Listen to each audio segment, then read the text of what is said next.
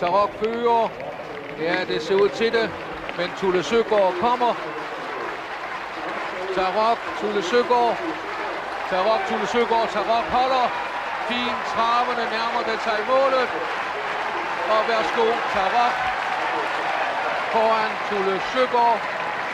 Og så kom Talisman Sus på en fjerdeplads. Derby-sejren til Tarok. Velkommen til Travsnak i samarbejde med Travservice. Jeppe Juhl træner årets Derby-favorit Garfield og fortæller om denne og andre heste i stallen, og har også en holdning til, at banerne i Danmark skal opgraderes for at kunne udvikle travsporten herhjemme.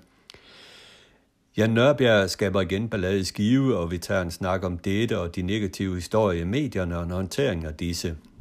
Vi er nostalgiske omkring opdrætningsløbet med Florican Dirt, og i ugens aktuelle med B S og Dyrbær fortsætter vi snakken om toåringer, hvor Bent fortæller om et fantomarbejde, han har hørt om, at en toåring går på banen. Sidste år var Garfield suveræn blandt treåringerne, og vi tog en snak med Jeppe Juhl om hesten og dens forberedelser frem over sæson. Jeppe har også en mening om travsportens fremtid og i særdeleshed de baner, vi kører på herhjemme, og hele snakken får du serveret her. Travsnak har endnu en gang fornøjelsen af at have fat i træner Jeppe Juhl, der lige i øjeblikket i dag holder vejr lige i vindblæs, fordi at det er rent udsagt noget lortevejr, så er det jo godt, han kan finde tid til at snakke med os. Og allerførst, Jeppe, det vi skal tage en lille snak om, det er noget, vi lige talte om, inden vi gik på her, det er din holdning til baner, de baner, vi kører rundt på her i, i Skandinavien, Danmark og, og Sverige, så videre i forhold til, til, hvad man kan køre rundt på i Frankrig. Hvad er din holdning til de baner, vi har hjemme? Jamen, det, det har været meget deroppe nu her, og øh, det har også været, min, min holdning har jo klart, at nu her vi har snakket om Skovbo, og vi snakker om Lund, og vi snakker om det hele. Men øh, det er en helt ny tid, vi er kommet ind i, og derfor er vi nødt til at følge med udviklingen. Og jeg synes, det er ekstremt vigtigt, at vi snart begynder at vågne op og ser på, at vi får nogle større baner. I bund og grund kan vi nøjes med to, øh, to fine baner i Danmark, og så resten, de skal være sommerbaner, synes jeg. Fordi at øh, de der store baner, de er med til at udvikle hesten. Og det, det er ligesom, vi er nødt til at, skal, til at kigge lidt fremad, fordi det er en helt anden slags heste, vi har fået, at øh, siden at vi kørte rundt i firserne, og vi kørte øh, ja, tyve og åbnede på femten, så, så var vi helt vilde. Nu her, nu går det i nulløben, og det er jo en helt anden øh, tryk på hesten. Og det skal vi til at tænke på. Så det, du ser som problem, det er de her relativt små baner, vi har herhjemme. Den fart, hestene opnår på langsiden, når de møder sving, det, det er problematisk.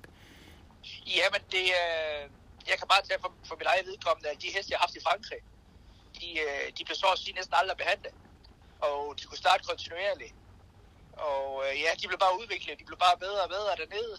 Og igen, så når de kom hjem, så, så blev de, ja, hvor de behandles efter hvad den tredje start. Det, det kunne jeg jo mærke på egen krop, og det, det har jeg kun den klare holdning til, at det, det er banerens skyld. Det er det. De og, baner, vi har hjemme, Jeppe, de, der er jo meget, man taler jo ofte om den der dosering, banerne har. Hvordan ser du på doseringer af banen, øh, banerne? Hvad, hvad, hvad er det bedst for hesten?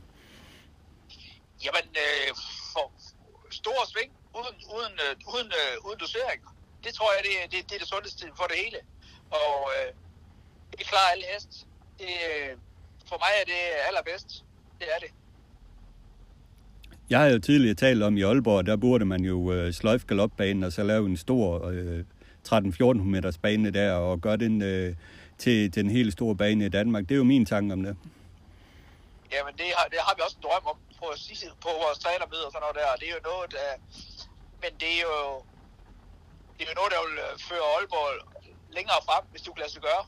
Og jeg tror også, det er noget, der bliver arbejdet på i kulisserne, men det er selvfølgelig mange ting, der skal spille ind, men det vil da være totalt genialt, så frem for alt, undskyld, vil det være økonomisk øh, let at gøre, tror jeg, ikke også i forhold til, til noget andet, men øh, det er også noget med, ja, politisk, hvad man vil og sådan noget der, men rent der sker fagligt fra hesten, er det den eneste vej frem, det er det. Ja. Man ser også på jeres ro, okay, nu er der meget debat om det, men der har man jo en fjorten hundrede meters bane på, på tegnebrættet. Undskyld, jeg skal have igen. Jeg siger, man ser jo også på, på jeres ro, den her nye bane, man har på tegnebrættet, der, den er jo på fjorten hundrede meter, så har de jo også set lyset. Jamen, det er klart, det, det er det eneste rigtige. Det er det eneste, det, det er fremtiden, det er det bare. Ja. Og så har du nok også gerne set, at øh, Lunden, det blev sløjfet, og så har man lavet en Høje-Taastrup-bane med en stor bane der. Ja, men det er ikke det. Jeg, man skal passe på at træde det over fødderne, men jeg synes jo, at vi er kommet til et stadie, at, øh, hvor vi er nødt til at, skal til at udvikle sporten, og ikke hænge os for meget i nostalgi. Og, og øh, der havde vi en mulighed for at, at kunne løfte sporten på Sjælland, og hvor vi alle sammen ville bakke op om. Men det, det er sørgeligt, det blev sådan, men øh, vi må håbe, det sker noget på et tidspunkt. Hvordan ser du egentlig generelt på din, øh, din egen situation herhjemme i, i dansk travsport? Jamen, jeg, jeg skal nok klare mig, så lang tid der er trav her, men jeg tænker mere på min, min fantastiske, dygtige unge mennesker, der kommer efter mig. De, de har fået en flok unge mennesker, der er med en ekstrem potentiale og talent, og det synes jeg, at vi skal, vi skal værne om, men jeg synes, vi skal til at begynde at tænke os om, og tænke os lidt for, for fremtiden i hvert fald, synes jeg. Ja, det er rigtigt, Jeppe. Lad os håbe, det bliver... Der bliver tænkt store tanker øh, blandt øh, ledelserne rundt omkring. Men lad os begynde at snakke om lidt øh, sport i stedet for. Og øh, lad os tage udgangspunkt i, i Garfield, som jo øh, gjorde ren bord sidste år i årgangsløbene. Hvornår begyndte du at spekulere på, at han skulle have vinterferie sidste år? Jamen, øh, jeg havde øh, en helt klar plan på, at, øh, at kriteriet, det var sidste start.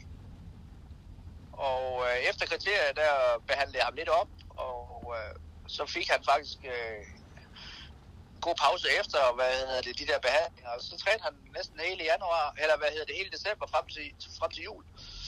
Og så fik han de der seks uger, og så, ja, på første februar har han bare trænet videre igen.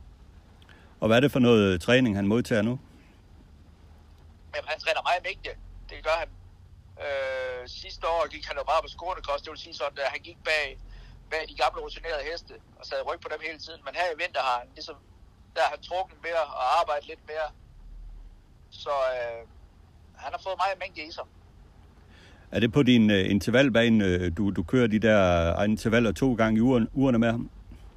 Ja, det, uh, vi, vi, kører, vi kører kun intervaller med dem, men uh, så afgør ligesom hvor vi er hen i forløbet, hvor meget tid vi har mellem intervallerne, og hvor meget vi sætter havn i bunden og sådan noget der. Det er sådan lidt ting, vi kan ændre på. Men øh, han går faktisk, ja, jeg siger to i, to gange ugen.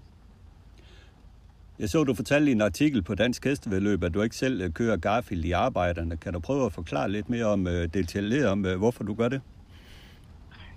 Jo, men det er jo, hvad hedder det, øh, dem der, hvad hedder det, ja, de, de gamle heste trækker altid de unge. Sådan der. Og så ligesom, at, øh, at så, er det, så er det mig, der bestemmer, hvad, hvad de andre skal lave, og sidder jeg med, så sidder jeg med de gamle og, og, og trækker der. Det er ligesom det, har været, øh, har jeg gjort næsten med alle de gode heste, at de, i hvert fald har mange af mine før i tiden har været, haft et temperament, så er de, så er de godt at ligge i ryg. Så øh, det har vi følt lidt efter med dem her, vi har også nu, at øh, vi kan putte meget mere træning ind i den, og holde hovedet frisk, ved, at de ikke skal sidde og trække hele tiden foran. Det, det er lidt min filosofi med det. Okay. Så Garfield, han, ham lærer du gå i ryg, så bag nogle af de gamle? Ja, det, det, det er han begyndt med igen nu her, når vi ligesom sætter, sætter lidt mere toppelskruer og lige, så, så er der nogen, der trækker ham hele tiden. Hvordan vil du beskrive Garfield lige nu? Hvilken status har han lige nu? Jamen, øh, jeg tror, et af et badearbejde, så kan de, så kan de komme an. Nej, det, han, øh, han er fantastisk fin, det er han, og øh, han, han er stærk, og øh, jeg har ikke haft noget negativt at sige på ham. Det har jeg ikke. Vi har, han har ja, gjort, gjort hvad jeg vil have.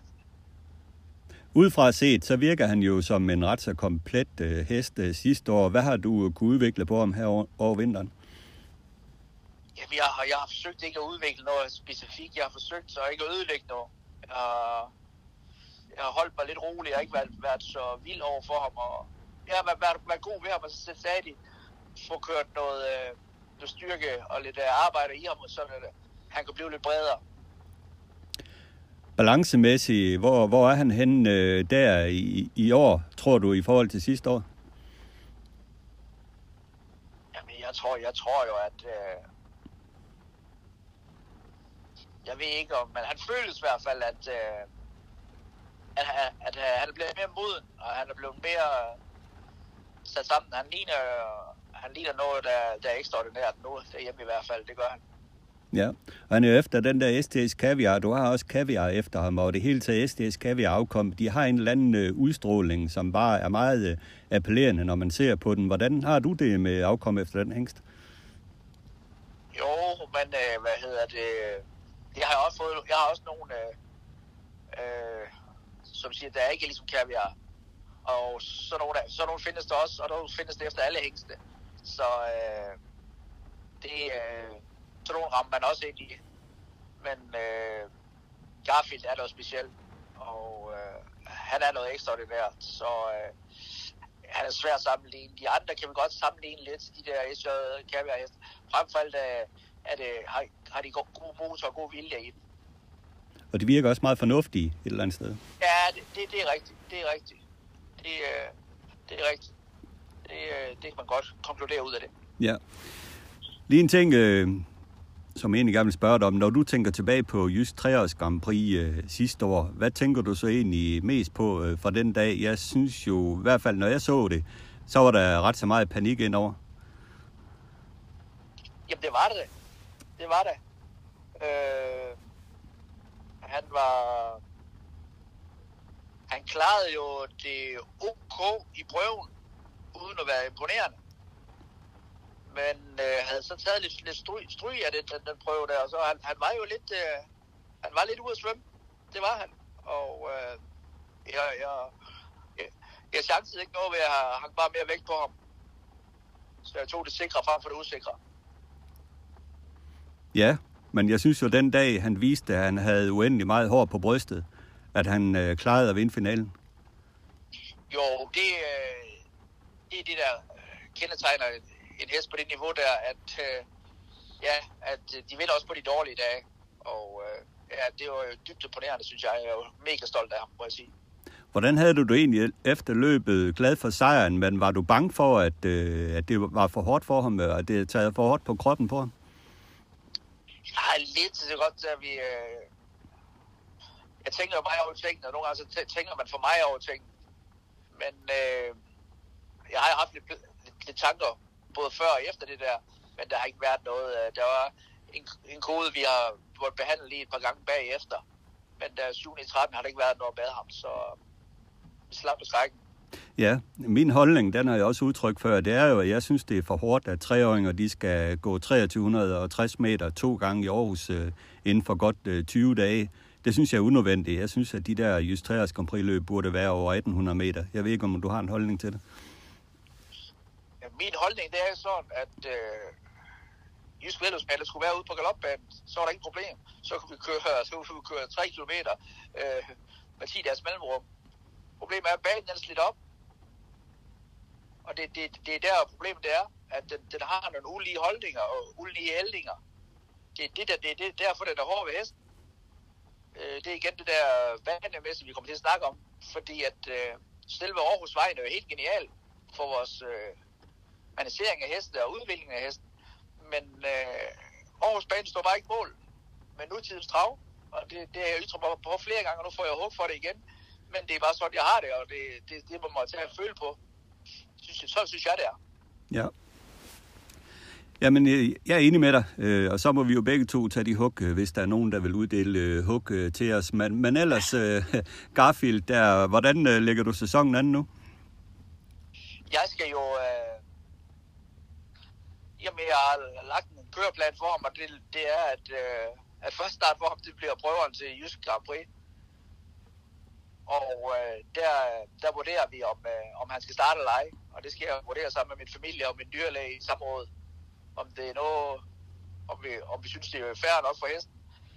For igen, vi, vi, øh, vi er også nødt til at sige, at der er også ekstremt mange penge, men vi skal ikke ud og ødelægge noget på resten af sæsonen. Men øh, det er planen, at øh, vi vurderer ud fra det.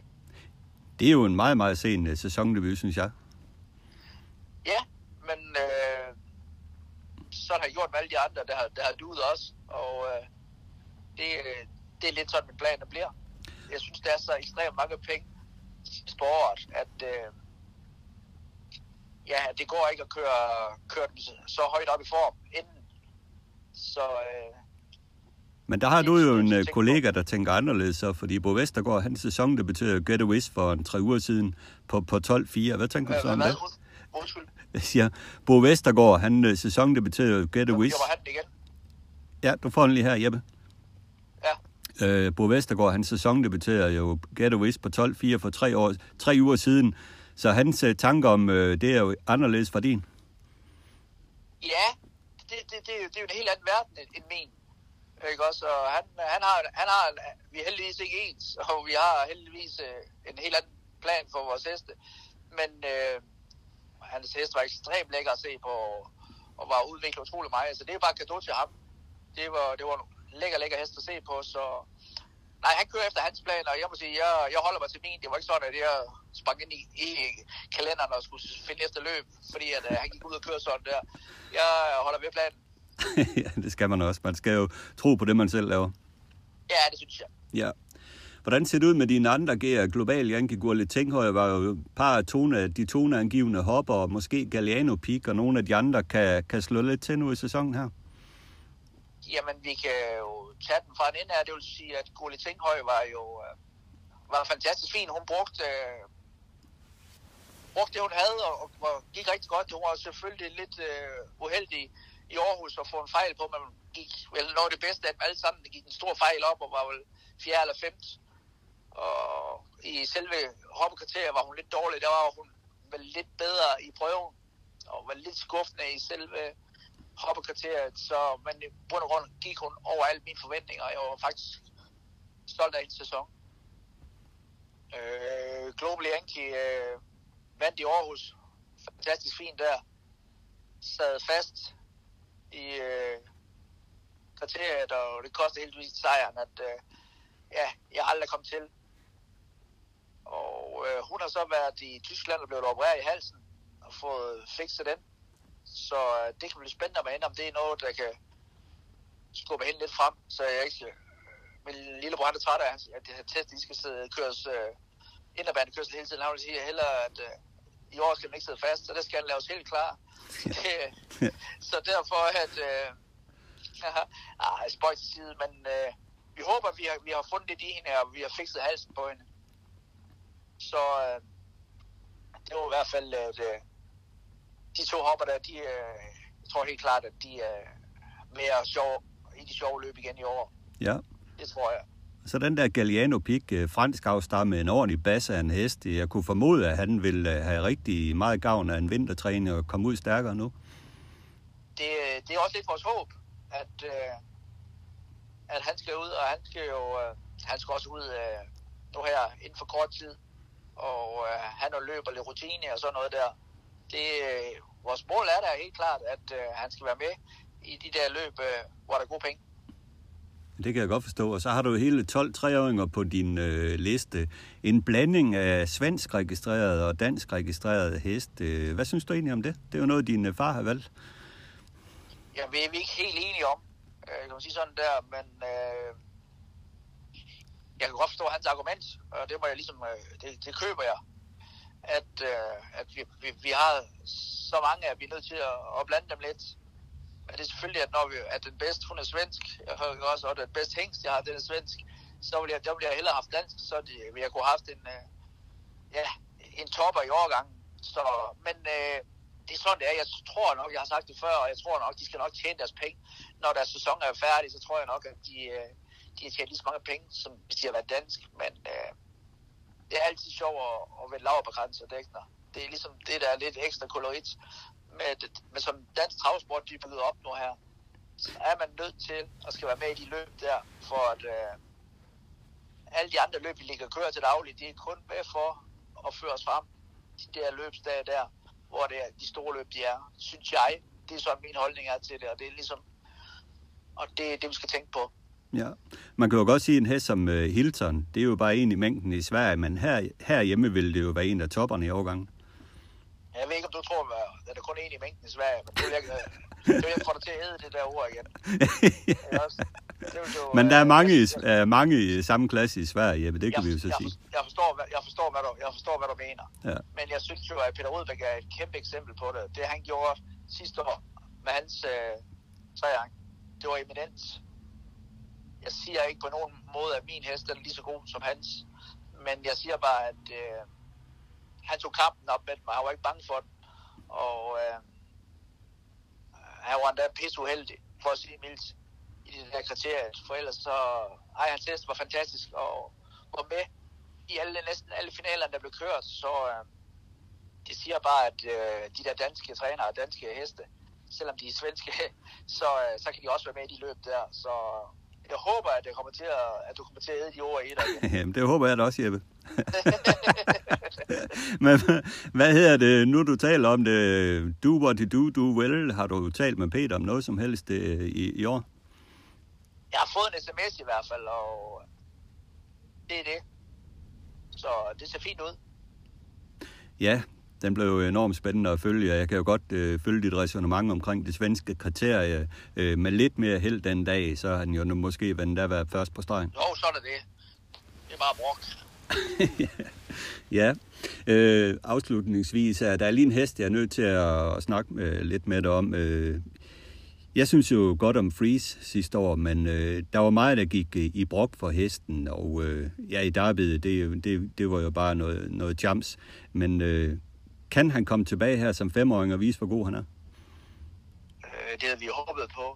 Men der kom lidt grus i maskineriet igen. Han har lige været øh, ja, løbet ind i et nyt problem nu her. Nu har vi fundet en ny fejl på ham, så lader vi behandlet. Så ja, jeg synes, det er lidt op ad bakke med ham. Det må jeg sige. Jeg ved, det er en fantastisk hest, jeg har, men det hjælper ikke, når, når de kun er, er firs procent i orden, for når de andre de er hundrede procent, han skal løbe sammen med. Så jeg håber, jeg får ham... Øh, Om frisk, så har han utrolig mange penge til gode, men lige nu her, der, der er han sæsondebut i et stykke vej væk. Det er jeg ked af at høre. Den er jeg ellers glædet mig til at se, den der Freeze.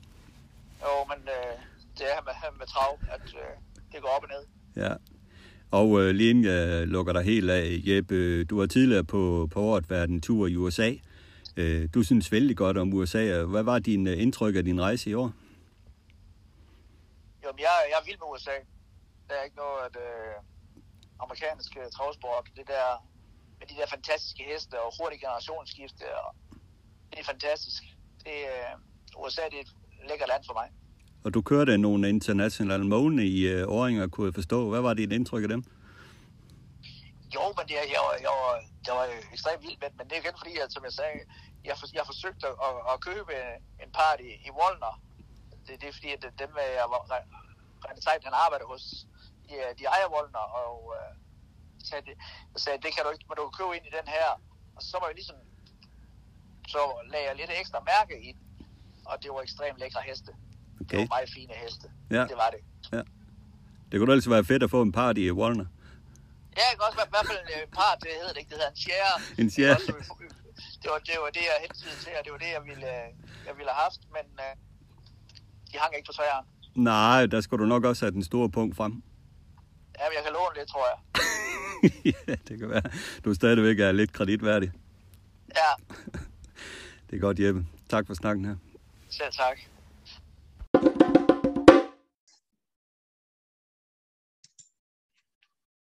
Som vi har gjort i de seneste mange udsendelser her, Travsnak i samarbejde med Travservice, så har vi indledt med et interview med et træner, som fortæller om en af de aktuelle derbyheste i årets G-årgang, og denne gang havde vi jo fat i Jeppe Juhl, der fortæller om Garfield og Carsten Jeppe. Han fortæller blandt andet om, at han ønsker at se en sæsondebut for, for Garfield helt frem til Jysk firs Grand Prix, og så taler vi jo juni måned, før vi skal få se kejseren på banen igen. Det er lang tid at vente på at se ham.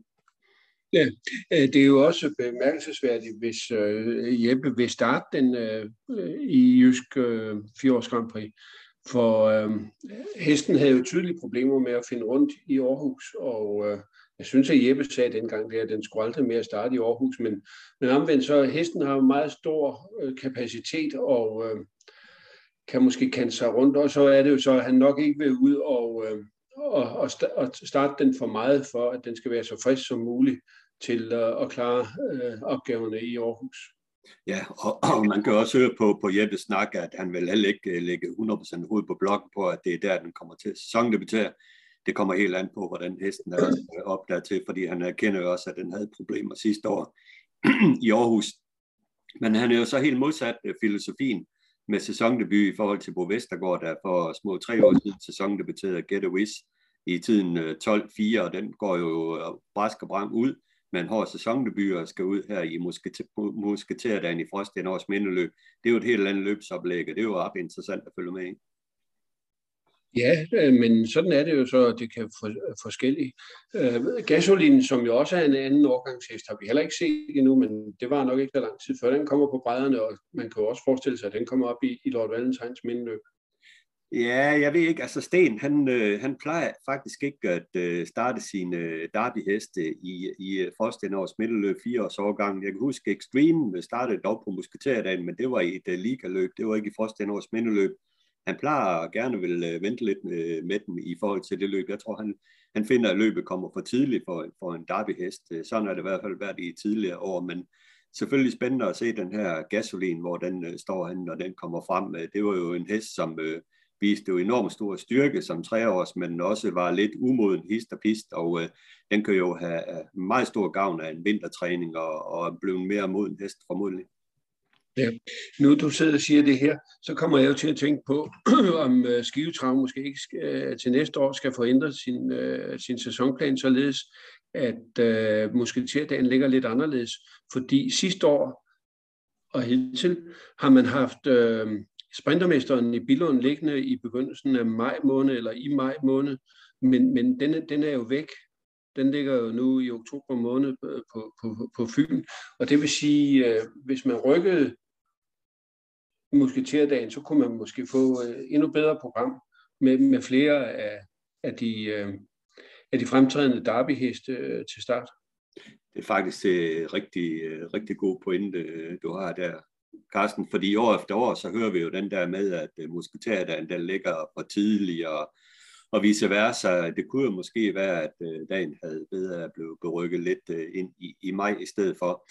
Øh, selvfølgelig skal man så også sådan, så holde sig for øje med Copenhagen Cup-dagen, at den skal ligge rigtigt i forhold til den dag, men øh, ja, øh, det kunne være en mulighed at rykke musketerdagen. Det synes jeg lyder som et rigtig godt forslag.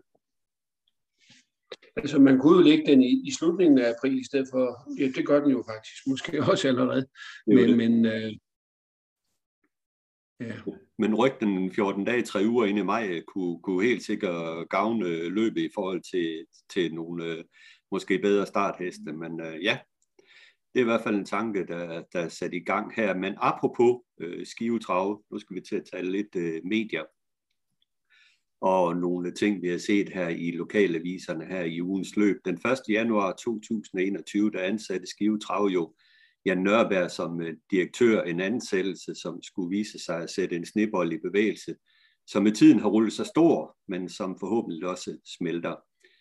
Før årets generalforsamling sidst i marts havde ingen, i år havde ingen på Skive Trav tænkt tanken, at man igen skulle forholde sig til den selvbestalte sheriff Jan Nørberg.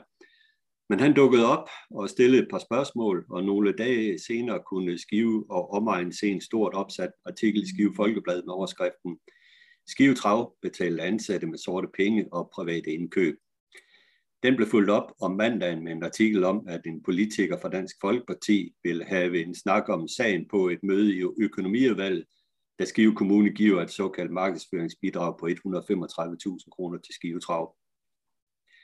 Intet fra dette møde om en eventuel snak blev dog taget til referat, og jeg kan heller ikke forestille mig, at der, for, at der fra nogen sider kommer et efterspil over for Skive Trav, da man jo allerede sidste år lagde sig fladt ned og kendte uregelmæssigheder i aflønninger af personale, som man sammen med told og skat har opgjort til et beløb på små hundrede tusind kroner.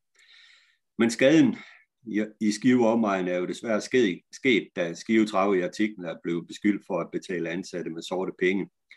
Hvad artiklen ikke nævner er, at Jan Nørberg i sin korte tid som direktør iværksatte renoveringsarbejder i restauranten og Det Gule Hus, som har kostet banen et beløb på ca. fem hundrede tusind kroner, som banen nu bøvler med i deres regnskab. Så man kan vist roligt sige, at ansættelsen af Jan Nørberg har været katastrofal for Skive Trav, og jeg frygter, at vi ikke har hørt det sidste fra ham, da han er nidkær som få, hvilket andre sager har været, hvilket andre sager han har været involveret i viden om. Men en snebold, den var som bekendt ikke evigt, og jeg håber virkelig, at den snebold, som blev sat i bevægelse og rullede sig stor, nu er smeltet og for evigt er væk. Men Carsten, Skive Trav, de har jo altså deres, deres kvaler i øjeblikket. De fremlagde et regnskab her på generalforsamlingen, der, der, der viste et underskud på ca. fem hundrede tusind kroner, som for en stor dels vedkommende var var skyldig, var, var årsag i, at uh, Jan Nørberg jo i sine blot to måneders uh, korte ansættelse iværksatte en hel masse renoveringer, arbejder osv. af restauranter, Det Gule Hus, som, som kostede mange penge. Så de har det altså set til Skive. Ja, øhm, og øh, jeg, jeg undrer mig lidt over, at Skive Folkeblad tog den historie fra Jan Nørberg, fordi det er noget, der foregik for et år siden, og det er noget, som man på Skive Trav har taget af notam, og jeg har ryddet op i sammen med, med, med skat. Så, øh, så derfor så... Øh, ja, der har været lidt ekstrabladjournalistik øh, i baggrunden der, fordi... Man må også sige, at det her med øh, lidt opfindsom øh, aflønning af, af folk i forbindelse med foreninger og, og klubber, øh, det har jo fundet sted over hele Danmark i, i mange, mange år.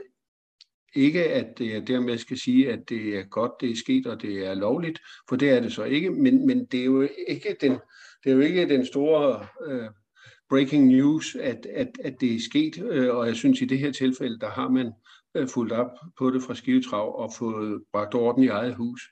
Så det er nok også derfor, at økonomiudvalget og kulturudvalget i, i Skive har sagt, eller ikke har gjort mere ved det, end, end det nu tilfælde, som det ser ud til.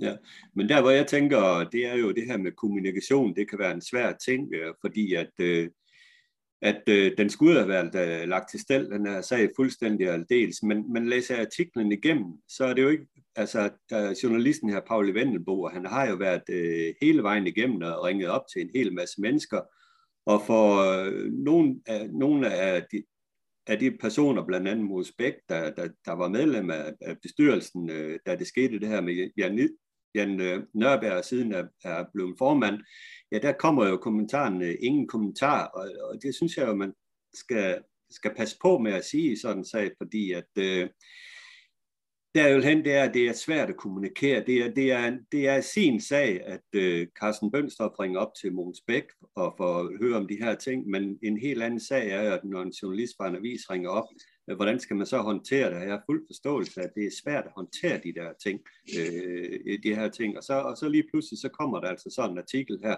ude på, på forsiden af Folkebladet. Og folk, der læser Folkebladet og, og ikke er inde i sagen, de øh, kan jo ikke gennemskue, at øh, der rent faktisk er øh, taget hånd om de her ting. Det fremgår ikke fuldt og tydeligt af, af artiklen. Nej, det rigtigste ville jo nok have været at Skive Trav på det her tidspunkt i fjor, øh, hvor man er blevet helt opmærksom på det og øh, får udredt tingene og får lavet aftalen med, Skive, med øh, skattevæsenet, går ud og så fortæller, at vi har øh, øh, registreret, at der er sket nogle for- forkerte ting her på Skive Trav, og dem har vi nu bragt i orden. Så øh, havde de jo kommet den her tækkende atombombe, som Jan Nørberg til synligheden er, i forkøbet, og så havde man taget brøden af ham. Ja, lige præcis. Og, jeg, og det er jo ikke nogen, det er ikke, det er ikke nogen kritik af Mogens Bech eller Skive Trav eller noget som helst. Det her, det jeg bare vil, hen, vil, vil frem med det her, det er, at det her med kommunikation kan være en svær ting.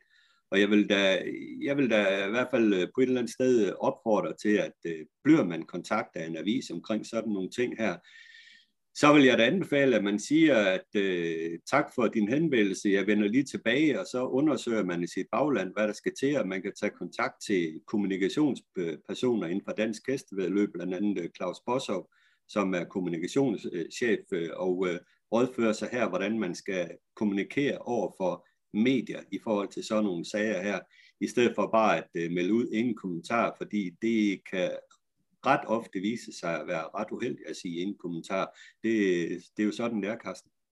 Ja. En anden øh, artikel, der også øh, fandt øh, vej til forsiden, øh, og er ikke særlig specielt flatterende karakter for, for travsporten, det var jo den sjællandske avis Dagblad, hvor der nylig var en artikel med overskriften Mørk fremtid for dansk trav. Knække, Sten Juhl udtaler sig i artiklen, og især Knække er jo kritisk over for den udvikling hjemmebane Lunden har over den generelle udvikling af travsport i Danmark. Og igen en, en ret så negativ artikel, som øh, i hvert fald ikke sender nogle positive vibes øh, fra sporten ud til den brede befolkning på Sjælland. Nej, men den udspringer jo af den frustration, der er omkring situationen på Charlottenlund Travbanen. Der er nogen, der, altså, der er et flertal på syvoghalvfjerds personer, der jo i princippet sidder og bestemmer øh, udviklingen på Charlottenlund Travbanen nu, og de siger, at vi har vundet en demokratisk sejr, ja. Men, men, men hvis vi tager hele Travdanmark op imod Charlottenlund, så tror jeg ikke, de syvoghalvfjerds øh, syvoghalvfjerds øh, positive stemmer for Charlottenlund Trav, for en forbliven på Charlottenlund Travbane øh, har flertal bag sig, og det er jo derfor, at vi øh, oplever den øh, frustration, som blandt andet har givet sig udslag i den artikel i, i Dagbladet, hvor øh, Knække og, øh, og Sten Juhl er citeret.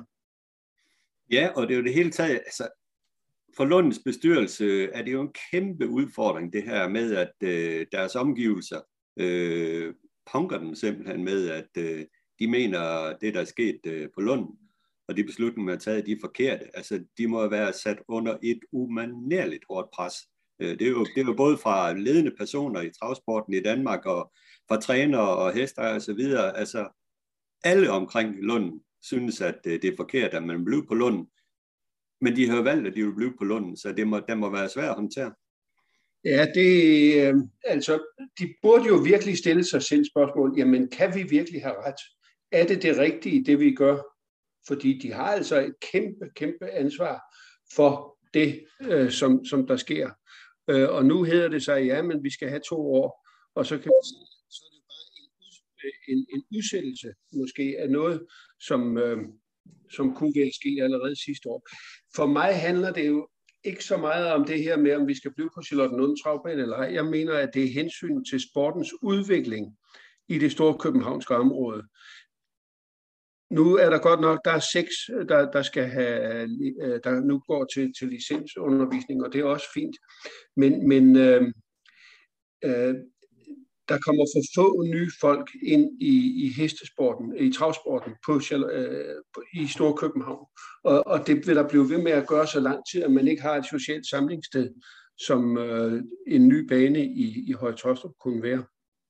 Ja, og, og, men tilbage til medier. Det er jo ikke fordi, at der ikke findes gode historier inden for, for travsporten at skrive om. Øh, vi talte lidt kort om det, Carsten, inden vi gik på her, og du nævnte jo den her fine historie med, at den travsporten er en sport, hvor en seksten-årig kan dyste mod en, mod en firs-årig, ikke? I et af samme løb, ikke? Med, med Gunnar Eriksen, ikke? Som jo stadigvæk er still going strong. Det er jo en fantastisk historie at kunne, kunne formidle. Det er da en rigtig fantastisk historie, og den burde da have været ude overalt. Selv T V kunne jo, kunne jo lave en fin historie om det. Altså travsporten er jo unik på, på, på, på det her område. Altså en seksten-årig kan, kan køre mod en firs-årig. Mænd og kvinder dyster på, på lige fod også. Der er jo ikke nogen andre sportsgrene, øh, hvor, hvor det egentlig tæt kunne foregå. Ja, det skulle da lige være skak, men, øh, men, men, men sådan øh, alvorlige sportsgrene, som øh, travløb i hvert fald er, øh, der er det da noget helt unikt, at, at det, det sker. Og så synes jeg da også, det er positivt, at man kan være med til at dyrke sit sport på, på et relativt højt plan, når man er oppe i årene. Altså det er da fantastisk. Jamen det er det, og, og, og, og historien er jo mange, ikke? Altså forrige weekend var der jo en utrolig velafviklet øh, pony, øh, pony- og travskole-promotion øh, om lørdagene der, hvor, hvor seks pony- og travskoler landet over havde åbent hus, og fik en hel masse mennesker ud at se på pony og så videre. Det kunne man da lave en masse gode historier om. Et andet eksempel, lige i øjeblikket er hele Danmark jo ved at falde på røven og blive oversvømmet af historier om Iffe Lundberg, som jo øh, gør det godt nu i amerikanske basketball N B A, der er topligaen derovre. Og bare med de der få minutter, han har fået på banen, ja, der, er det jo, der har man jo kunne læse om det overalt i, på tekst-tv og i aviser og, og tv-nyheder og så videre, ikke? Men vi har jo en tilsvarende historie her, at vi kan se Kasper Fode, han begår sig jo i den højeste, allerhøjeste liga i U S A, vinder på Meadowlands og har lige vundet løb i går, blandt andet. Vi havde Niklas Korfitsen, der, der kommer over og øh, kører løb på Meadowlands og, og vinder der. Så man kan jo godt sige, kalde det lidt for, for tilsvarende, ikke? Altså, vi har nogle danskere, der begår sig i den allerøverste liga i, i travsporten i U S A, men det blev ikke nævnt med, med, en, eneste, med en eneste komma nogen steder hen, øh, modsat øh, den her basketballhistorie med Efe Lundberg. Det er selvfølgelig, det er svært at sammenligne de to ting, men bare for at nævne det, ikke? Altså, det viser også lidt om øh, forskellen på i medierne, hvordan, hvordan de ser på det. Men måske er vi også for dårlige til at øh, fodre medierne med de her historier. Ja, og det er især det sidste, der, der går galt. Øh, der, der skal noget mere aktivt øh, information til fra, fra travgalopsportens side. Det er helt klart. Ja. Men lad os uh, skifte spor. Nej, lad os lige holde ved, for der var noget andet, noget vi snakkede også okay. om. Og øh, det er jo øh, en ting, som man også kunne øh, udnytte meget. Altså det, nu taler vi måske mere generelt omkring, øh, øh, men, men lokalaviserne, de, øh, de tager altså meget gerne historier op, og, og, og der er jo masser af lokalhistorier, der, der, der, der kan finde vej til til ugen midt på, hvad den hedder, op i Skive, eller, eller Billund, øh, Billund Nyt, øh, nu med, med Gunnar Eriksen. At det, der, der ligger, men altså okay, det, det kræver ressourcer, men spørgsmålet er, om det ikke er ressourcer, som man skal sørge for at sætte penge af til. Ja, lokalaviserne, det, det, det har været nævnt rigtig mange gange, Carsten, og det er jo oplagt at bruge lokalaviserne til at bringe de her gode historier, men øh, lige så lang tid, jeg har beskæftiget mig med det her med øh, med, øh, med travjournalistik og så videre, og haft hjemmesider og sådan noget, der har vi jo talt om det her med, med at få aktiveret lokalaviserne, men det er altså sådan aldrig rigtig blevet til noget. Nej, desværre ikke. Men jeg er overbevist om, at, at det vil være muligt at, at, at, at få, få dem til at optage historier, der er vedkommende. Og når jeg siger vedkommende, så er det jo fordi, det skal være historier, som er, er specifikt øh, egnet til, øh, til lige nøjagtigt en... Øh, altså nu bor jeg i Græsted, og der har vi noget, der hedder Ugeposten. Jamen der ville det jo være fantastisk, hvis øh, eller når Christian Nissen eller, eller Flemming Larsen øh, vinder travløb, eller, eller der sker et eller andet med dem, øh, at man så tog øh, en historie der.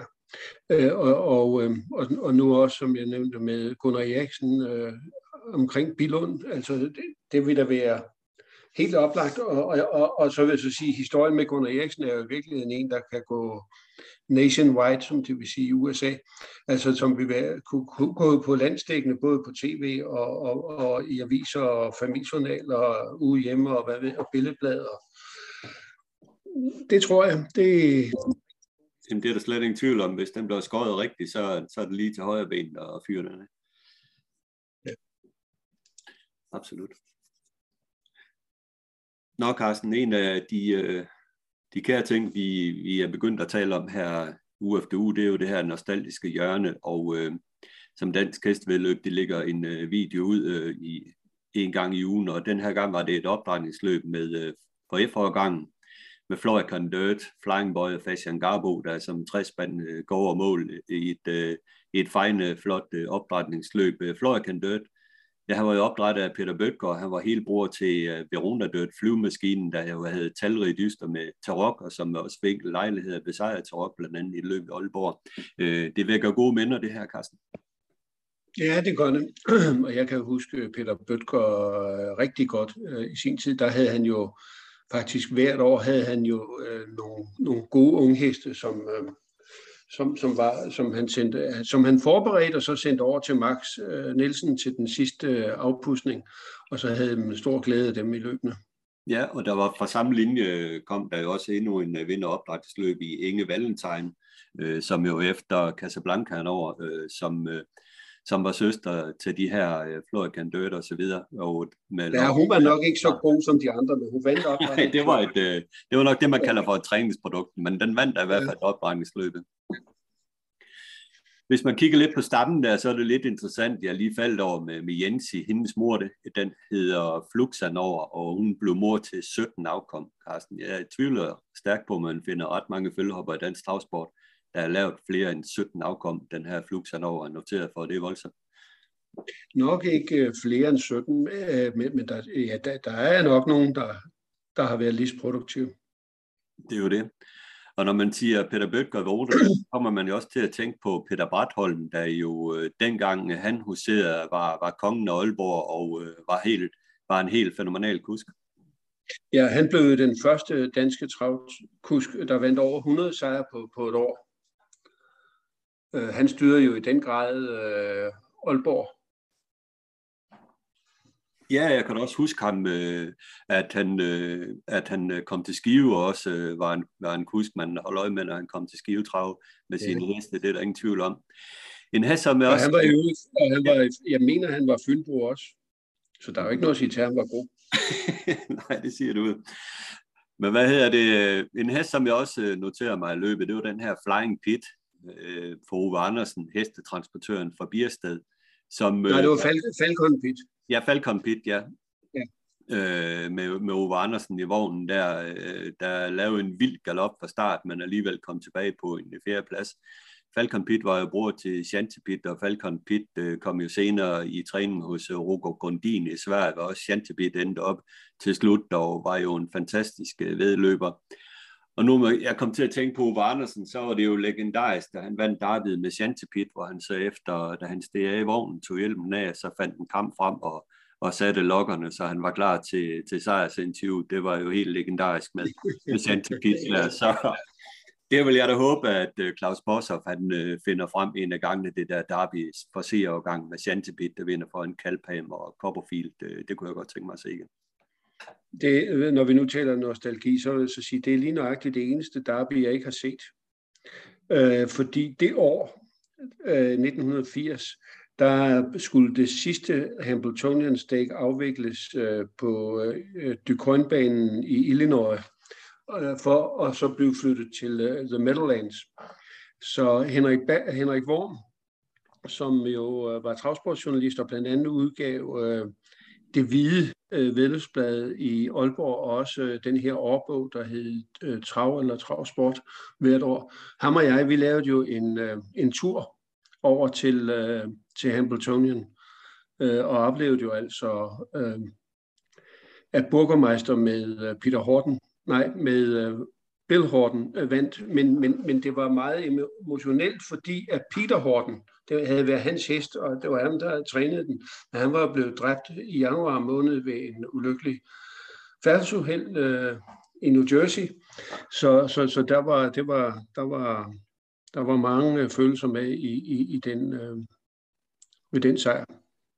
Ja, det skal jeg love for, at øh, familiens overhoved, Billy Horton, han blev senere dræbt i et uheld i et løb med en pacer øh, i, i forbindelse med et styrt, så de var hårdt med. Ja. Ja, det. Men apropos U S A, så kan du da lige få lov til at reklamere lidt for, for en tur, du er ved at arrangere her sidst på året til Harrisburg-aktionerne, ikke sådan der? Jo, øh, i sammen med Breeders Club har fået den idé at, at lave en tur til, øh, til Harrisburg, hvor jo øh, The Standardbred Horse Sale øh, er, det er verdens største travaktion. Den har været meget større, end den er nu, men det er stadigvæk verdens største travaktion, der foregår i, fra den syvende november og så øh, til og med fredag i den uge. Og øh, der er vi ved at, at, at få øh, et, øh, et projekt, en, en rejse øh, øh, sat sammen. Og, og øh, vi har jo så sendt den her prøveballon op, øh, om der var nogen, der kunne være interesseret. Og jeg må sige, at jeg er sådan ret øh, benovet over den interesse, der har været allerede. Øh, som jo selvfølgelig er uforpligtende, men øh, jeg håber der, jeg tror da også, så vidt jeg kan vurdere ud fra de tilbagemeldinger, jeg har fået, at det er folk, der meget gerne vil afsted. Og det vil jo så øh, kunne med, måske medføre, at der bliver købt øh, ungheste, øh, løbsheste eller følhopper øh, til, til Danmark, og det vil da være fantastisk, hvis det vil være tilfældet. Ja, absolut. Så øh, er man interesseret i, i den der tur, så er det bare at kontakte dig. Det er bare at kontakte mig, og det vil jo være en tur, som jo i hvert fald øh, vil være, set ud fra øh, mange synspunkter, en social tur. Man vil lære nogle travfolk endnu bedre at kende, end man har haft mulighed for tidligere. Du vil også kunne øh, møde udenlandske øh, opdrættere, travtrænere. Vi skal bo på samme, vi skal bo på det officielle hotel, øh, som, øh, som øh, auktionen har, øh, og øh, Der blev også mulighed for lidt stutteribesøg, og, og, og, og dem, der har lyst til det, kan faktisk også køre op og se vedløbet på Pocono Downs, der ligger en time og tre kvarter fra tirsdag eftermiddag. Så øh, det, øh, det, det er en tur, der, der appellerer til mange, ja, hvis man har lyst og tid. Ja, spændende, spændende. Og nu vil lige blive, vi er i U S A, så kan vi jo passende tale om, om elitloppet, fordi at øh, Åke Svanstedt, han fik en indbydelse til eliteloppet med sin back of the neck her i weekend, og øh, det er jo ikke i hvert fald den mest interessante hest, han har i sin stald til eliteloppet. Der er jo, øh, synes jeg, både E K I D og Dancing in the Dark gennem sjovere, men øh, den her back of the neck sluttede sæsonen af sidste år med en fin andenplads i Breeders' Crown. Og, øh, Jamen, der er der ingen tvivl om, det, det, er en kap- det er en kapabel hest, men, men øh, at være god i U S A er altså ikke altid nok til at, at, at kunne begå sig i europæiske løb. Men nej, det er det ikke, men, men det, det er en vældig fin hest, og, men det er nok også lige så meget for at få øh, Åke Svanstedt over til eliteloppet. Det er jo også, øh, det er jo også værd at øh, lokke med. Ja, fordi vi må ikke glemme, at der er jo også penge i det her, og det er jo, at, at hvis øh, der kommer, eller når der kommer amerikanske heste til eliteloppet. For det første så understreger du eliteloppets status øh, som et slags uofficielt verdensmesterskab øh, øh, på, øh, i hitløb i hvert fald, eller afdelingsløb. Øh, og øh, du vil samtidig også øh, få, få mere interesse fra, fra U S A øh, med hensyn til, til spillet. Jeg er ingen tvivl om det. Men skal man sætte den her back of the neck lidt ind i en sportlig kontekst, så kan man jo sammenligne lidt med den her Sermon, som Kasper Fod jo gjorde det forrygende med sidste år, som i øvrigt lige har gået ti syv i en qualifier. Øh, Sermon, den løb jo faktisk lige op med back of the neck i Breeders' Crown på en fjerdeplads, afsluttet lige så hurtigt som den, og kunne være øh, lige så snil at være et andet, hvis den havde haft lidt mere held på den, og har også besejret back of the neck flere gange, så... Så det er omegnen af det, øh, hvis, man, hvis man kan bruge det som en sammenligning af back of the neck, den kan. Men øh, vi har jo også før set øh, heste fra amerikansk travsport, som vi måske ikke troede var, var helt toppen af poppen, alligevel kunne gå over og dominere et øh, eliteløb og også, øh, også øh, vinde et eliteløb, men vi har også set flopper. Så det er jo til lidt et sats, når, når de bliver taget over, de her amerikanere. Ja, det er det. Men hvem, hvem tænker du på, øh, der, der har overrasket? Uh, jeg kan i hvert fald huske, der var en, en kanadisk hest på, på et tidspunkt på Billy ja, no Joe Jimper. Nå, no, no, Billy Joe Jimper, ja. Ja, den kan jeg da huske, den var der ikke de store forventninger til, men den gik der trods alt ud og vandt eliteloppet, den her Billy Joe Jimper. Ja, ja. Øh, ja. Mens øh, andre har, har skuffet fælt.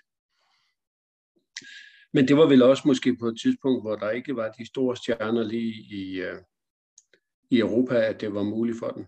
Ja. Men man kan jo så håbe, at der er flere amerikanere, der, der, der vil følge med nu, når det bliver arrangeret flytransport. Det kunne man jo håbe yeah. på. Man, man ja, men, men, men det, ligger, det ligger jo stadigvæk dumt øh, i forhold til øh, de løb, som der er for den amerikanske hurtigklasse. Og, og der går jo desværre øh, noget tid med hensyn til, at jeg skal være i karantæne, når du kommer tilbage. Og det er jo det, som de er ked af. Altså hvis den bare lige kunne flyve over og starte, og så flyve tilbage igen, så ville der jo ikke være nogen problemer. Men, men hvis hesten skal i karantæne x antal uger bagefter, så bliver det jo et problem. Ja, og for fireåringerne, de har jo, der har jo tidligere været fireåringer over også at starte, men der starter jo en løbserie snart her på Meadowlands, der hedder The Graduate, der netop er beregnet for fireåringer derovre, med rigtig mange penge at køre om, så det er i hvert fald noget, der holder dem hjemme i U S A. Men ellers, hvad tror du, Malmrup har kigget på nu? Jeg tror måske, han så, så nøje efter løbet i onsdags med Admiral As, som hvis den er gået en topplacering der, var, havde kunne have fået konvolutten. Men i opløbet, der løb den jo lige pludselig over på venstre, lige en brød spå ud og galopperede, så der er både Liljedal og Malmrup, de har fået noget at spekulere på der i forhold til eliteloppen med den her Admiral As.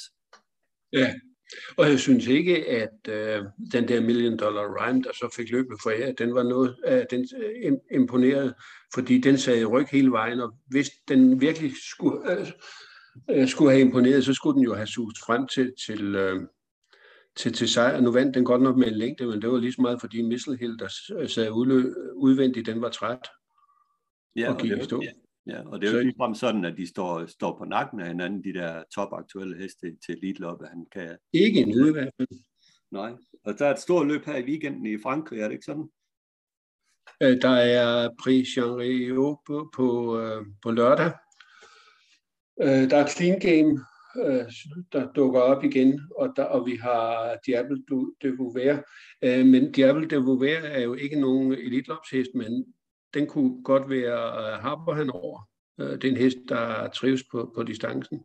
Ja, og så er der jo Clean Game. Og Clean Game, det ved jeg jo ikke, om, øh, om, om Fabrik han vil tage op og køre den for Basir, eller om Basir han vil sende den til Sverige. Der, der har været lidt, øh, Basir blev sur på, øh, på, på svensk travsport efter, efter Prix d'Amérique, øh, og udtalelserne om, hvordan hans søn drev øh, øh, vinderen her.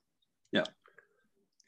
Men da jeg talte med Kirsi Manninen tidligere på, der nævnte hun jo Clean Game, og var måske mere aktuelt til Copenhagen Cup til Elite-loppet, så det er jo ikke sådan, at han bare, jeg tror, at Basir bare har skåret, altså at starte heste op i, ja.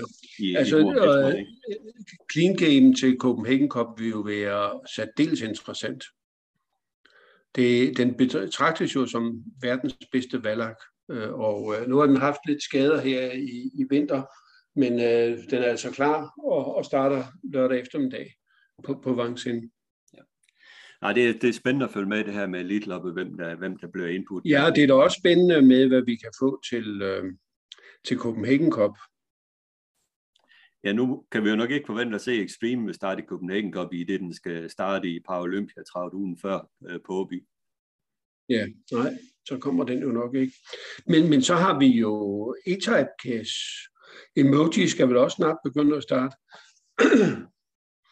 Ja, absolut. Der, der er som en fin heste nok at uh, tage. Ja, vi, har, vi skal jo heller ikke glemme, at Empire, der er nede i Frankrig, han øh, er formelt til løb her om en uges tid. Øh, så, og jeg tror da ikke, at de vil være fremme for at, øh, at, at starte, hvis, hvis hesten den øh, viser form, øh, så tage en start i Copenhagen Cup. Nu sender jo Malmqvist Express-diet op og starter i, øh, i det her løb på øh, udtagelsesløb til, til Paralympiatravet på, på Jægersro. Så, og, og Express-diet kunne jo også være en mulighed til Copenhagen Cup, hvis den bliver heroppe. Ja. En anden interessant lille ting, som jeg noterede mig, det er jo, at man bruger Bjørn Gub som, hvad mener man skal have Bjørn Gub til at køre Extreme i Paralympiatravet, men han har jo selv egne heste, blandt andet Diamanten, øh, som jo starter her øh, i morgen på Jægersro og kvalificerer den sejt til Paralympiatravet, så kan det jo være, at han vælger at køre den. Og hans sæson debuterede også Sankt Motør i konkurrencen, som så helt forrygende ud, så øh, det er jo ikke sådan helt øh, skåret ud i, i sten, at, den, at han kommer til at køre Extreme. Nej. Nej, nej, altså Bjørn Gub kan, kan sagtens ryge, ryge ind i problemer, det er der ingen tvivl om. Ja, men øh, så, så en anden ting, som du måske ved noget om, jeg, jeg læser jo Stefan Melanders klumme med, øh, på nettet med interesse, og han nævnte, at Erik Bondo havde planer om at åbne en filial i Sverige med fjorten heste øh, i, i omegnen af, af Stockholm. Er det noget, du har hørt noget om? Altså Erik Bondo har haft mange planer, øh, og øh, det kan sagtens være, at den her den også øh, måske udspringer, altså den bliver til noget. Øh, Bondo har jo blandt andet øh, heste for øh, ejeren af Cockstyle, flere heste øh, for ham, og, og, og, og de skal op og, og, øh, og, og trænes her øh, i, øh, i Sverige for at starte i, i de store nordiske løb. Så, men om det lige bliver øh, Stockholm, der bliver base, det kan lige så godt være øh, Jægersro Halmstad, som bliver base for, for en afdeling for Bondo. Okay. Givetvis også med nogle danskejede heste med i bagagen, så kunne man forestille sig? Øh, ja. Øh, der kan jo være sådan en som hoppen der, Calypso di Poggio. Øh, fire års hoppe, som jo vandt en, en fin sejr på, på Vincennes her i sin forrige start. Så, kig, så var hun sjette næste gang. Så var hun jo på auktion, fordi man øh, havde fået nogle bud på hende, og så ville man så undersøge, om der var noget hold i de bud der. Øh, nu starter, hun starter i øvrigt i morgen øh, på, på Vincennes, og det skal blive meget spændende at, at følge hende. Og så er der jo en Kennedy, som øh, går rent bor i øjeblikket. Ja, Kennedy, det er jo et helt eventyr. Altså, den, øh, den blev købt for tre hundrede tusind øh, svenske på, på, en, øh, på en auktion i oktober måned, og, og nu har den jo tjent øh, over en halv million svenske i hvert fald, så den har jo tjent sig selv ind og mere til. Og det ser jo ikke ud som om, at den, øh, den, altså, den har jo ikke været i nærheden af et nederlag her de seneste gange. Øh, og en lækker hest at se på. Og det er jo også en, at okay, den er efter jokeface, øh, og, og den savlsværdi kan man jo sådan diskutere, fordi det, den har jo fået meget mange fine hopper, og, og blandt andet så moren til øh, Kennedy, Lisa eller Lisa America. Uh, hun var jo en tophoppe, der vandt uh, Oslo Grand Prix og, og, og vandt over ti millioner kroner i det hele taget. Uh, så det var jo, hun har jo nogle gener, hun skal, skal kunne give, give videre, og det ser det altså ud som om, at de i hvert fald er kommet til, til udtryk nu her i Kennedy, efter den er kommet i træning nede ved Bondo. Ja, spændende, spændende. Vi følger med i det hele. Som altid, Carsten, tak for snakken i dag. Og øh, nu skal vi på et afsnit her af ugens aktuelle med B S og Dyreberg, hvor vi blandt andet taler om toårsstarter og ugen, der gik. Tak for dagen. Selv tak.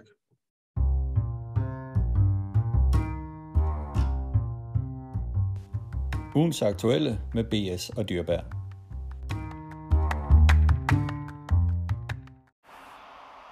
Ugens aktuelle med B S og Dyreberg, ja, som så ofte før er Bent på landevejen med en hest, når vi har en snak her om fredagen, og denne gang er han på vej til Lund med Cameron Hugo, men øh, kun med én hest i transporten, Bent. Og der er der jo en forklaring til, for du havde jo egentlig planlagt to. Ja, det havde jeg faktisk, og øh, turen var faktisk bygget op om, øh, om den anden hest, der startede. Det var Golden C N, der var det første fire års øh, åbne hoppeløb i år, udskrevet i Danmark, ikke? Og jeg synes, det lå meget godt til at øh, slå hende i gang. Hun er ikke nem at finde løb til med, med fem hundrede tusind på kontoen, og øh, det havde jeg selvfølgelig håbet på, at det løb, det ville køre. Øh, men... Øh, Der var kun to anmeldte heste, så det er jo lidt sørgeligt, at øh, man ikke øh, kan få sådan et løb op at stå, synes jeg. Især når vi ved, at der findes nogle øh, fine fireårshopper også i, øh, i området over ved København. Ja, det er jo det. Altså, nogen skal jo køre langt efter, og, og nogen øh, er tæt på banen, og øh, vi har jo set nogle øh, fireårshopper og allerede været i gang fra Lund. Der har været Gloria Leine, som øh, sæsondebuterede på Halmstad, Gita Nørby for Axel Jacobsen, og øh, Knække har også haft en, en hobby i Gloria K. Så det er jo ikke fordi, at øh, der ikke findes øh, hopper, der kunne være aktuelle løbe i et løb med, med præmier til seks. Nej, det, det, jeg synes, det er lidt ærgerligt og lidt sørgeligt, ikke? De, de siger til, at vi skal støtte Lunden og komme derover og lave nogle attraktive løb, ikke? Men det, det er svært at bakke op om, når, når de ikke engang selv gør det, Lunden-trænerne, øh, synes, eller amatørerne på den sags skyld også jo, ikke? Øh, og øh, vi skal på de lange rejser hver gang, de havde den her på hjemmebanen, ikke?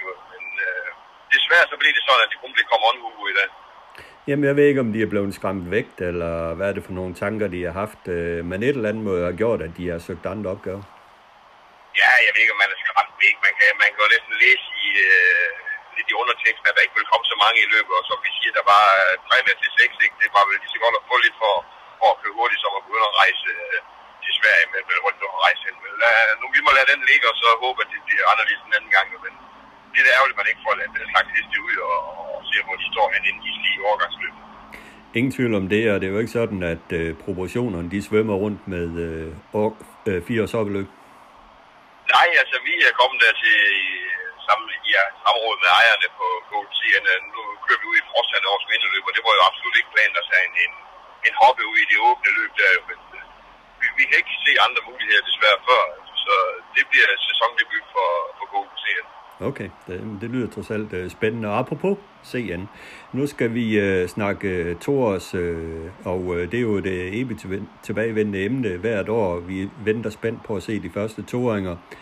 Og her i uh, søndags, der havde Jan Friis uh, tre toåringer ude i et uh, fremvisningsløb. Uh, fine heste. Jeff, synes jeg, der især var spændende at se på den her Racing Stow, hvis, hvis uh, mormor og Osmose er mor til Keep on Flying. Og der var også en efter Rikki Tikki Tavi, og øh, ja, Bent, øh, de, de, de så fint nok ud, men øh, hvad er din holdning øh, til de her tidlige øh, toårs øh, ting, at man kommer ud med den fremvisningsløb så tidligt? Ja, det, det, der, der har jeg ikke helt den holdning der til, jeg synes, de skal det på den her tid. Jeg vil jo gerne noget længere frem mod, øh, rent udsagt, mod, mod, hvor de må starte første gang i år, så, så vil jeg gerne have dem direkte ud i prøveløb, sådan havde jeg i hvert fald brugt øh, ofte at gøre med dem, ikke? Øh, Det er sådan lidt en smagsag, men jeg synes, det er lige tidligt nok nu, må jeg nok sige. Ikke? Og jeg ved ikke, hvor stærkt de kan løbe i hans heste derude. Der, øh, men de løber omkring tredive, ikke? Ja, de gjorde de løb så fireogtredive to af dem, ikke? Øh, de, de siger jo ingenting, men det er klart, de kan lære lidt, hvis, hvis de går ud i de her fremvisningsløb. Men, øh, jeg kan i hvert fald absolut godt lide at starte to-årige. Jeg har også seks stykker selv. Jeg tror, der kommer i hvert fald alle sammen i prøveløb i år. Men når de starter, det, det er op til, hvordan de, de nærmer sig. Når de nærmer sig det første to-årsløb, der er på Jysk Ski og Skoppilagen om, om de er der jo ikke. Jo. Men, øh, jeg har ikke noget imod at starte, men jeg synes lige, det er tidligt nok nu med fremvisningsløb. Men hvad skal man bruge de her fremvisningsløb til? Er det ikke til at give dem en forsigtig start og lidt løbsrutine, inden det måske går lidt stærkere i et prøveløb? Jamen, det er der ingen tvivl om, det er det. Og det er måske også fint nok, men, men øh, ja, der er næsten snevejr i dag. Jo. Jeg synes stadigvæk, det er tidligt nok at tage dem ud der. Jo. Men, øh, det er klart, de skulle jo lære noget, men så, så skal der være mange flere i de løb, der, hvor vi kører nogle skiftende positioner. Øh, nu er de jo sat fra, de var ude i løbet, hvor der var, det var åbent for, for andre fremvisningsheste, altså ældre fremvisningsheste, og de løb jo et stykke foran dem her. En af dem følger lidt med de to andre, må så ligge alene, ikke? Og det er jo ikke lige det, der, der er planen i det, synes jeg. Hvis jeg skulle have mulighed, så er det for at køre nogle skiftende positioner, som du siger, så lærer det lidt. Ja. Ja, det, det var udmærket, og, og, og de, de så flot ud, da man kom med. Men en, der altid har den tydeligt klar, det er Carsten C N Nielsen, og øh, han har jo allerede været på banen og kører ret så hurtigt med en af sine toåringer. Det var noget, du, øh, du så? Ja, jeg snakkede i hvert fald med ham om det, ikke? Fordi han sad oppe i Aalborg sidste kørte løb, og så går vi altid hen og snakker om hans næste. Jeg har kørt mange af dem og, og hører ham lidt til, hvor de er hen på. Er der nogen, der kan få de der toåringer frem, så er det jo Carsten, ikke? Og han fortalte så, at de har været på skivebanen der for... Øh, Øh, nogle dage siden inden Aalborg sidste gang, hvor så hans søn Bo havde kørt øh, en af hans toåringer for første gang en søster til Elegant C på Dream Vacation. Og øh, de, de tester igennem, må jeg sige, når de er på banen første gang. Han har kørt nitten med seksten hundrede meter med, med tretten komma fem sidste fem, så endnu en gang laver han en, der er klar at se. Det er imponerende år efter år.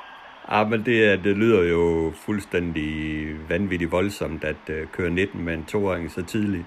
Uh, det skulle næsten ikke kunne lade sig gøre. Ja, jeg, jeg må nok sige, at jeg tror ikke, den kommer i fremvisningsløb. Det er ikke nødvendigt.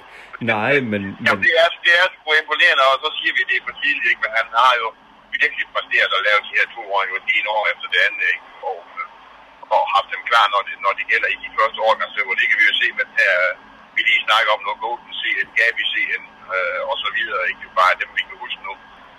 Uh, han har øvrigt også lavet Geo, vi så ved en løb i Skive sidste gang, jo, ikke? Vi kan jo gå mange, mange heste tilbage, uh, og så siger vi, at de kan ikke tåle at starte som toåring, men det har han uh, i hvert fald uh, udbevist, at det har de ingen skade. Jamen, det, det, det har du fuldstændig, det har du en pointe i, men uh, når man kører så hurtigt med en toåring af Danmark nu, så er den jo allerede, uh, sådan en toåring, den er jo foran de der træningsskemaer, de har på de amerikanske toåringer. Uh, sådan kan man jo også se på det, det er, det er vildt hurtigt. Jamen, det er vildt hurtigt, men det, det har han har, altså det her, det var første gang, de havde en med i Skive. Han har bare lavet den hjemme på, på træningsovalen der hjemme på gården, ikke? Og det er sgu da imponerende, de kan tage dem ind, og så bare lufte igennem, og så kører den fart der. Det, det har jeg aldrig prøvet, første gang, de ser på en. Nej. Og som, som... Det, det, er hans, det, er hans, det er hans koncept på det, ikke? Og man er nødt til at tage hatten af for det, fordi det, jeg ved der, når han kommer til start med. Jamen, ingen tvivl. Han gør det fremragende, og som jeg har forstået det, det er jo ikke, fordi han har noget specielt at køre på, Carsten, men øh, han er jo flittig og træner meget med den. Jamen, han kører det gamle princip, de træner hver anden dag, og det gør han over rundt af livet, jeg siger, fra de kommer i morgen, ikke? Og så lufter han selvfølgelig en gang imellem for at få den der fart i benene, for det har jo været øh, hans oplæg til det, og det, det har jeg diskuteret med mange øh, forskellige, hvordan man kan træne heste, ikke? På de steder, hvor man nu er. Jeg havde nogle folk... Øh, I stedet der var oppe og se på Vestergaards anlæg for lidt, der de var jo dybt imponeret, da de kom hjem med, med de flotte forhold, han har. Men det, som jeg siger til dem, at man kan træne hest alle steder, man skal bare forstå at træne det sted, hvor man er. Uh, vi husker jo alle for, for tyve år siden, da det kom frem, at, at Åke Svendsen, han bare kan træne deroppe i, i værksukker, men det var der en simpel grund til, at hans, at, at hans jord, det lå i bakker, ikke? Og der var ikke andre steder, og så lærer man sig at træne på de her steder, uanset hvad forholdet er. Jamen lige nøjagtigt, og legendarisk fortælling her hjemmefra er jo også Bent Ole Pedersen, som jo også bare trænede på nærmest nogle tilfældige markveje med sine heste, men fik jo stadigvæk en hel masse ud af sine heste, så det er jo noget med at forstå, forstå hvordan man træner heste. Jo, men det er jo det, at man skal forstå og, og få det ud af det, det sted, man nu har at træne heste, fordi ellers var det skide nemt, hvis vi alle sammen øh, hoppede på ryggen af, ligesom Flemming og redde de der... Øh, seks hundrede meter hver vej i sandbanen, men det har vi jo alle sammen prøvet, men vi får bare ikke samme resultater ud af de træninger. Flemming gør jo vel. Og derfor er uh, hver, hver, der træner hest, finde der at være en niche, og, og så lykkes med det, når man finder ud af, hvordan det fungerer de steder, man er. Lige nøjagtigt. Jeg så et meget interessant indslag her den anden dag om den norske træner Per Henriksen, som nu er træner i Sverige. Jeg kan huske for et stykke tid siden, der snakkede vi trykvogn, og han træner faktisk sine heste i intervaller med trykvogn på en ligeudbane med fast underlag. Øh, kører han intervallarbejder med trykvogn med sine heste, og øh, det går de øh, hver anden dag, og så øh, øh, får de en ordentlig tur der, så det får han jo til at fungere. Jo, det, det, det, det er jo lige en aktiv godt eksempel, ikke? For hvis vi andre gjorde det, så lægger han derfor, at vi fik dem ikke til at løbe. Hvis vi vil til at prøve at træne lige som han gør. Og jeg har det eksempel med, det er jo Thomas Malmqvist, øh, hvor jeg tror, har han selvfølgelig mest af hans forretning efterhånden i, øh, i Frankrig, jo, ikke? Men han har altid stået inde på Jægersro, og jeg har selv prøvet at være træner for Jægersro. Der er jo ikke i det der fine forhold, men der er ikke de store muligheder, vel? Der er ikke rigtig nogen folde. Der er en lille slingerbane, der er fjorten hundrede meter vand, som, som man kalder en skovbane, så er der nogle gode livebane. Men han har lavet mængder af heste derinde mellem kvisten. Og det er det igen, det jeg vil hen til, det er, at han har fundet ud af, hvordan han skal træne hans heste. Sådan, det er jo ikke. Så man kan træne heste alle steder, man skal bare lære det. Lige præcis.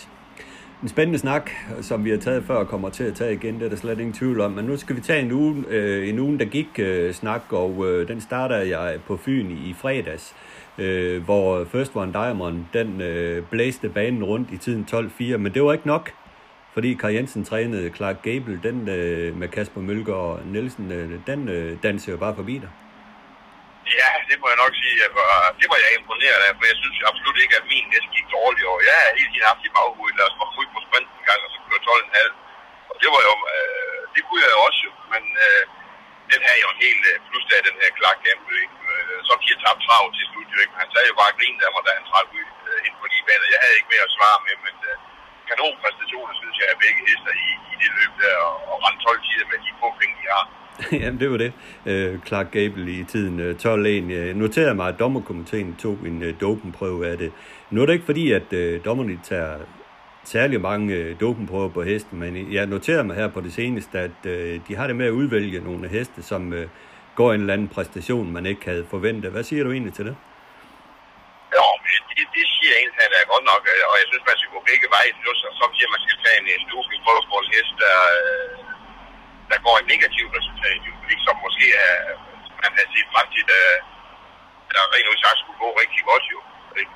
Øh, og øh, jeg synes jo generelt, at tages for lidt dopen på, og jeg, men jeg tror desværre, det har noget med penge at gøre i den, uden jeg er helt orienteret om. Men jeg ved bare, at der, var, at der er sat x antal dopen på, der skal tages hver år, men jeg ved ikke, om man når det i Danmark. Jeg ved, de tider går jeg amok der i december måned på de forskellige baner, så tager man dopen på næsten på alt, alle for at komme op på det antal. Jamen, det er jo det. Øh, men jeg synes, det er sådan lidt... Øh... Jeg ved ikke rigtig, hvordan jeg har det med det. Man, man, man, man udpeger nogle heste, fordi de lige går et, øh, et godt løb. Øh... Jeg, vil jo hellere, jeg så jo hellere, at man fokuserer meget mere på nogle out-of-competition-test, hvor man går ud og tog, tog træningsprøver på heste og så videre, og, og tog dem lidt mere tilfældigt. Men øh, det er jo en smagsag. Ja, men det der, du siger med, med træningsprøven, det er man faktisk begyndt med, når vi kører store løb. Der kommer de og, og tager prøver på. Jeg tror, øh, i hvert fald to gange var de ved Flagret også sidste år, øh, inden, øh, både inden Hoppedarby og, og en af de andre også, ikke? Og ved nogle af de andre, der skulle starte i de løb. Så det er de i gang med. Det går ellers af. Det, hvis, det er som de bestemt, der skal tages, så siger vi fire blodprøver, eller dopingprøver i dag over på Lund. Der har man bare sagt, at det måske er femmeren i løb syv, og, og, og så fremdeles jo ikke, ikke lige nok den, der vinder jo vel. Ja, ja, det er rigtigt, men det er bare ikke sådan, det har været i år. Jeg har noteret mig, at nej, man nej, går nej, mere målrettet. Nej, nej, det har godt været, som uh, man ligesom har jagtet en eller anden, man synes, det, det ser mærkeligt ud. Ja. Ja, jeg har svært ved at forholde mig til det jo. Altså, vi er nødt til at sige, at det er fair nok, for vi skal ikke dope dem nu. Nej, nej, nej, nej. Så sådan er det bare. Det er jo det. Vi springer videre til, til Nykøbing Falster, og, øh, hvor jeg synes, at vi skal fremhæve øh, amatør og træneren Johnny Jensen, der startede tre egentrænede heste og vandt med alle tre. Det er ikke hver dag, man ser det. Ja, det er vist aldrig sket før for ham, jeg tror jeg. Og det sker jo ikke for ret mange, det gør det ikke for os, der, der rent sagt lever af det og kører mange løb. Det er utrolig svært at vinde løb i dag, og så vinde tre, det er jo helt imponerende. Ikke? Han må, han må svæve på en lyserød sky nu, Johnny Jensen. Ikke? Og flot til ham, og giver nok et pus til... til hans sted i hvert fald. Ja, det er rigtigt. Ja. Så det var rigtig flot. I Skive om øh, søndagen, der så vi jo alle sammen øh, frem til sæsondebuten for, for Flaudeost øh, mod hurtigklassen, og der var ingen, der gik skuffet hjem. Øh, hun blev klappet i mål af, af hudende tilskuere, og øh, du var godt tilpas over målstregen. Hun sæsondebuterer på tretten seks. En sæsondebut, som jeg sjældent har set mig til.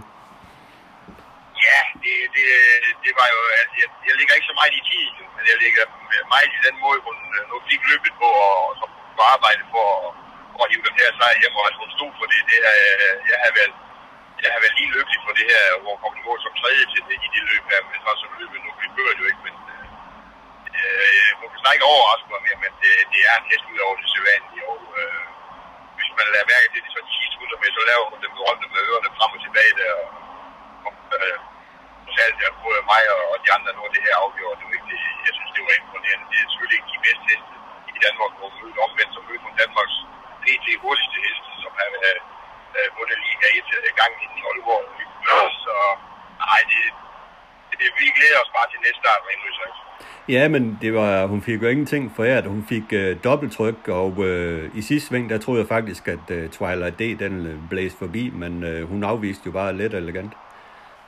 Jo, jeg sagde også lige at kigge ud i øjenkrogen, at han sagde, at min onde ånd, Kasper, Kasper Møgaard, ham der byttede første runde, der har jeg fundet på, på Fyn, ikke? Og, og vi ved jo alle sammen, at Twilight, at det, det er måske ingen Liga et-heste, men omvendt så har den frygtelig speed, når der på det løb, den havde der, ikke? Og Morten sagde jo trods alt ind i ryggen med, med Red Bar, ikke?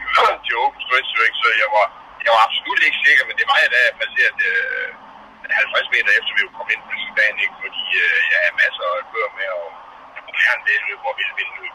Ja, øh, det er jo næsten sådan, at efter løbet, man kunne blive lidt nervøs for, om det var blevet for hårdt, det her. Ja, det er det ikke. Øh, lige inden vi kørte i dag, Maria og jeg her, der kørte vi intervaller med hende og Golden Sea hen, og øh, jamen, de, de er helt klart begge heste, og jeg overhovedet ikke mærke af det, og var det heller ikke efter løbet, så ja, vi glæder os til næste opgave, og det kan vi lige tage med sammen, det bliver Lord Valentine's mindre løb i Skive. Super, det blev spændende at se hende igen. Vi går videre til Aarhus, hvor jeg har plukket en enkelt hest ud, og igen er det Kaj Jensen trænet, og jeg synes virkelig, at hans hest i øjeblikket, de er flyvende, og Kasper Mølgaard igen, som kørte den her Highlight D til sejr. Det er en helbror til, til C D, en helt anden hest at se på end denne. Jeg tror, det er en kommende stjerne, den her Highlight D, da han vred den ud til angreb, der fløj den forbi en rigtig lækker hest. Ja, det var, øh, den havde det hele så det ud til, jo ikke? Og, og, vi, og vi skal også huske at rose Kasper Mølgaard, og jeg synes, simpelthen, han er en af de bedste jockeyer, der er. Øh, at de her, han kører så vel overvej løb hver gang. Og, øh, nu kørte han en fin hest der, men han kører jo tit øh, B-hesten af, af Kajs heste, ikke? Hvor, hvor René Kjær og de andre professionelle, de er ude med Lystiak-kæden jo ikke, men han følger dem jo ind næsten hver eneste, ikke? Kasper Mølgaard. Tilbage til hesten, så var det et fantastisk individ, og det er jo ikke noget øh, at sammenligne med C D, for den er jo lille indtil sigende, men øh, det tjener fem seks millioner, så... Øh, der er noget vej, det er over alligevel. Ja, det er det. Men øh, modellen er der i hvert fald på den her Highlight D, som er en af de ufattelig mange treåringer, vi allerede har set i år øh, blomstre ud.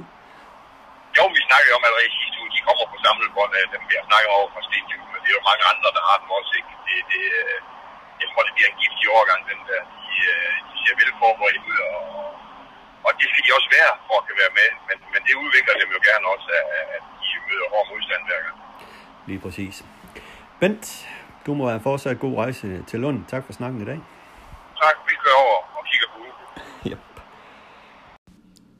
Tak fordi du tog dig tid til at lytte til Travsnak i samarbejde med Travservice. Har du input, idéer, kritik, ros, ja hvad som helst til podcasten, så giv mig en mail på adressen henrikdyrberg bindestreg gmail punktum com.